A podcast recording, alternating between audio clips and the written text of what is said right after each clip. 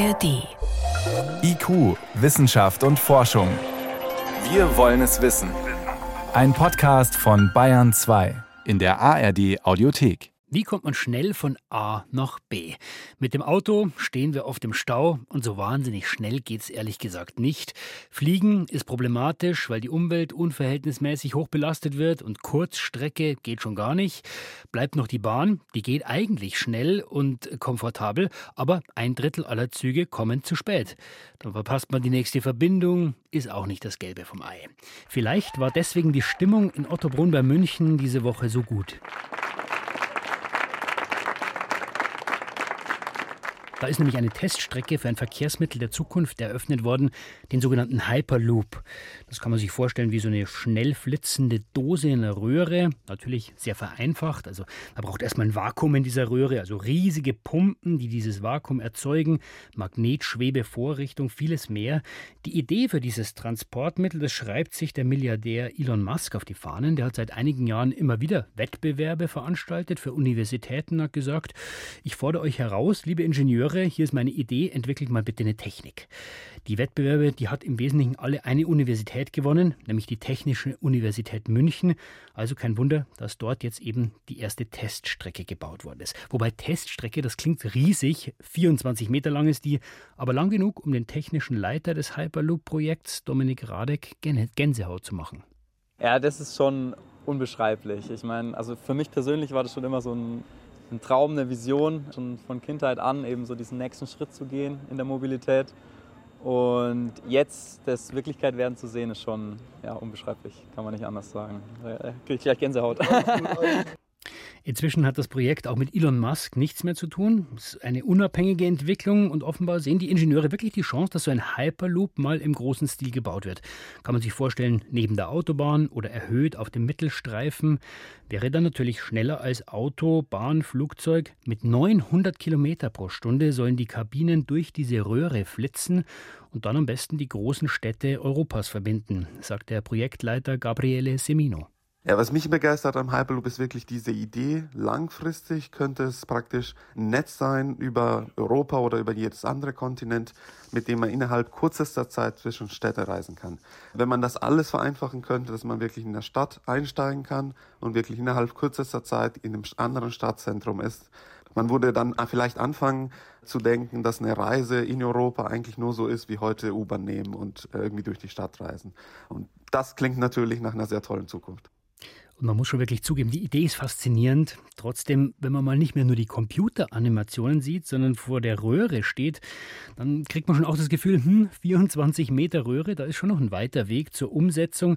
Wie realistisch ist das also, dass dieser Hyperloop eine tragende Säule unseres öffentlichen Transportsystems wird? Bleibt das eine Vision oder haben wir vielleicht sogar bessere Konzepte, die schneller umsetzbar sind? Das hat mein Kollege David Globig recherchiert. David, 24 Meter, das dauert noch, bis der Hyperloop ein brauchbares Verkehrsmittel wird, oder? Ja, in diesem kurzen Röhrenabschnitt kann man jetzt zwar ganz grundlegende Sachen ausprobieren und notwendige Technik entwickeln. Man kann auch die Kabine vorsichtig ein Stück hin und her bewegen, aber wenn es darum geht, wirklich den Fahrbetrieb zu testen und höhere Geschwindigkeiten zu erreichen, dann braucht man natürlich eine längere Strecke. Aber genau dafür plant die Technische Universität München für die nächsten Jahre eben eine ein Kilometer lange Röhre. Aber selbst dann wird es noch einige Zeit dauern, bis tatsächlich Passagiere damit reisen können. Aber das heißt, grundsätzlich steht dem nichts im Weg, dass wir wirklich mit ein paar hundert Stundenkilometern durch diese Röhre von Großstadt zu Großstadt flitzen? Also technisch wäre das wohl machbar, auch wenn es da noch einige Herausforderungen gibt, aber für mich spricht doch vieles dagegen. Was sind denn die größten Hürden? Ja, das fängt schon mal bei den Kosten an. Da gehen Schätzungen von etwa 30 Millionen Euro pro Kilometer aus. Und wenn man nur einen ganz simplen Hyperloop-Ring aufbauen will, der unter anderem München, Berlin, Hamburg, Köln und Stuttgart verbindet, dann wären das rund 2000 Kilometer Strecke. Die das Kosten, teuer. Ja, die Kosten lägen also bei etwa 60 Milliarden Euro. Wo soll dieses Geld herkommen? 60 Milliarden? Das entspricht im Übrigen dem, was die Deutsche Bahn nach eigenen Angaben in den kommenden Jahren ausgeben muss, um die Probleme, die sie im bestehenden Netz hat, zu beheben. Also nicht mal um das Bahnnetz weiterzuentwickeln, sondern nur die Probleme zu lösen. Aber nehmen wir trotzdem mal an, es findet sich eine Möglichkeit, das zu finanzieren. Ja, dann bleibt die Frage, wo gibt es überhaupt potenziell sinnvolle Strecken? Die müssen nämlich möglichst gerade sein. Kurven sind nur mit einem relativ großen Radius möglich. Aber das ist ja bei normalen Hochgeschwindigkeitszügen ähnlich, oder? ICE, TGW? Ja, aber beim Hyperloop, der ja mit der vielleicht dreifachen Geschwindigkeit unterwegs sein soll, da ist man dann noch stärker eingeschränkt. Wenn überhaupt, bieten sich da eher andere Länder an und es ist kein Wunder, dass der Hyperloop für die Vereinigten Arabischen Emirate oder für China ein Thema ist. Weil in der Wüste viel Platz ist, aber trotzdem, David, nochmal, es geht bei uns. Grundsätzlich geht das, aber wir hätten dann ein neues Verkehrssystem, das mit dem bestehenden Bahnsystem nicht kompatibel ist und bei dem man nicht, wie es bei der Eisenbahn zum Beispiel geht, bei Problemen einfach über Nebenstrecken ausweichen kann. Dann äh, schauen wir mal auf den Betrieb einer solchen Hyperloop-Strecke. Was passiert eigentlich, wenn diese Kapsel, wenn die auf der Strecke stehen bleibt? Das wird tatsächlich schwieriger als heute. Man hat ja eine Röhre und in dieser Röhre ist ein extrem niedriger Luftdruck. Das heißt, da muss erstmal Luft rein. Dass ein Zugchef einfach mal schnell die Tür aufmacht und schaut, was Sache ist, das geht dann natürlich nicht. Oder Passagiere im Notfall schnell aus einer Hyperloop-Kapsel in Sicherheit zu bringen, das könnte auch zu einer Herausforderung werden. Das klingt jetzt nicht wirklich nach einer tragenden Säule fürs deutsche Verkehrssystem, dieser Hyperloop, aber wir wollen doch eine Verkehrswende. Also wo sollten wir denn dann stattdessen ansetzen, wenn es um die Verkehrstechnik der Zukunft geht? Also in meinen Augen ganz klar beim Ausbau von Strecken und beim Neubau von ICE Hochgeschwindigkeitstrassen. Da hat die Deutsche Bahn mit anderen europäischen Bahnunternehmen übrigens erst vor kurzem eine Studie vorgelegt, wie so ein Hochgeschwindigkeitsnetz zwischen den europäischen Metropolen aussehen könnte. Wie kann man sich das vorstellen? Naja, also Geschwindigkeiten von bis zu 300 Stundenkilometern möchte man da erreichen. Und wenn diese Ausbaupläne tatsächlich umgesetzt werden aus dieser Studie, dann hätten wir allein in Deutschland mehr als 6000 Kilometer für Hochgeschwindigkeitsbahnverkehr. Das heißt aber auch, da hätte man wirklich in vielen Fällen eine gute Alternative zu Kurzstreckenflügen. Also die Gleise sind ein Aspekt, wenn man den Bahnverkehr als klimafreundliche Alternative stärken will. Aber ich brauche ja auch die entsprechende und moderne Technik obendrauf auf den Gleisen. Natürlich. Und da ist ganz zentral, dass ein europäisches Eisenbahnverkehrsleitsystem auf bzw. ausgebaut wird. Da gehört auch das europäische Zugbeeinflussungssystem ETCS dazu. Mhm. Das kann etwa die Position von Zügen präziser feststellen. Dadurch lässt sich dann unter anderem der Abstand zwischen Zügen verringern, die auf einem Gleis hintereinander fahren. Das heißt, die Strecken werden besser ausgenutzt und die Fahrzeiten verkürzen sich. Man kann auch Verspätungen besser vermeiden mit so einem System. Letztlich wäre sogar ein automatisierter Betrieb möglich. Das sind auch alles Dinge, die notwendig sind, um in den nächsten Jahrzehnten den geplanten Deutschlandtakt umsetzen zu können. Dann kommen wir nochmal zurück zu den Plänen bei uns, also Hochgeschwindigkeitsstrecken, Hightech-Leitsystem. Das klingt alles so ein bisschen nach Prestigeprojekt, aber wenn man sich das Bahnnetz jetzt mal in Deutschland anschaut, fast die Hälfte ist eingleisig und nur knapp zwei Drittel des Streckennetzes sind elektrifiziert. Da müssen wir doch ran. Da müssen wir natürlich auch ran, zumindest dort, wo ein Ausbau auf zwei Gleise zum Beispiel vom Platz her möglich ist. Wichtig kann es aber genauso sein, Strecken, die vor Jahren stillgelegt worden sind, und das sind große Streckenabschnitte, die wieder in Betrieb zu nehmen. Und was die Elektrifizierung betrifft, äh, da lohnt sich natürlich nicht überall die Installation von Oberleitungen, aber es gibt verschiedene Projekte, bei denen im Regionalverkehr Lokomotiven oder Triebwagen mit Wasserstoffbrennstoffzellen getestet werden bzw. auch schon eingesetzt werden als Alternative zum Dieselantrieb.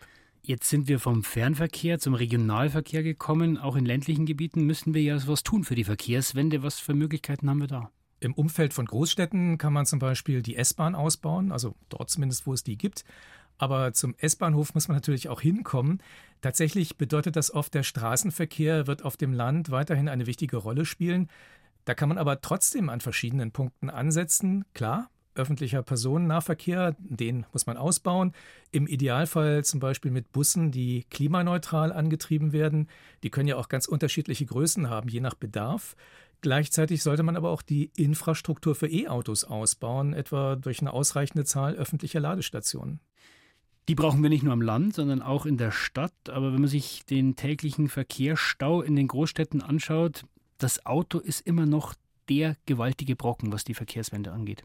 Dieser motorisierte Individualverkehr, mit dem wir jetzt kämpfen, der sollte natürlich in der Stadt nur noch eine möglichst geringe Rolle spielen. Denn selbst wenn alle irgendwann ihren Verbrenner durch ein Elektroauto ersetzen, Stau bleibt Stau und man braucht immer noch enorm viel Platz für Parkplätze. Doch Verkehrsforscherinnen und Forscher haben natürlich auch dafür Konzepte, zum Beispiel Shuttle-Fahrzeuge. Die man dann anfordern kann und die innerhalb weniger Minuten dort vorbeikommen, wo man gerade steht, die könnten unterwegs dann auch noch andere Fahrgäste einsammeln, die dasselbe Fahrziel haben. Und das läuft dann mit Fahrern? Das könnte anfangs erstmal mit Fahrern laufen, aber tatsächlich sind solche kleinen Elektro-Minibusse oder taxiartigen Fahrzeuge ja geradezu prädestiniert, dass die dann irgendwann auch autonom unterwegs sind. Damit die Wartezeiten und Fahrzeiten aber dann möglichst kurz bleiben, braucht man allerdings eine große Zahl davon. Eine Stadt wie München, dafür sind es einige tausend, die nötig sind. Und um das wiederum zu koordinieren, braucht man leistungsfähige Computer und Software. Aber grundsätzlich funktioniert so ein Shuttle-System, das haben zum Beispiel Münchner Forscher schon simuliert. Aber wir sehen auf jeden Fall, es ist ein riesiges Puzzle an Maßnahmen, um die Verkehrswende hinzubekommen. Und wenn wir nochmal zurückschauen, der Hyperloop wird da wahrscheinlich noch am längsten dauern. Ja, und es könnte durchaus eben auch sein, dass er gar nicht kommt, aber die Technologien, die dafür jetzt entwickelt werden, die können wir sicher auch woanders einsetzen. Vielen Dank für diesen Überblick und für die Einordnung auch, welche Maßnahmen wirklich wichtig sind. David Globig. Gern geschehen. Und damit war es das vom IQ-Team für heute. Im August machen wir keine Sommerpause, aber wir schrauben ein wenig zurück auf eine IQ-Folge pro Woche. Man muss also nicht ganz ohne auskommen. IQ kommt in den nächsten Wochen jeden Freitagmorgen mit einem neuen und auch für euch hoffentlich spannenden Thema. Im Studio heute war Stefan Geier.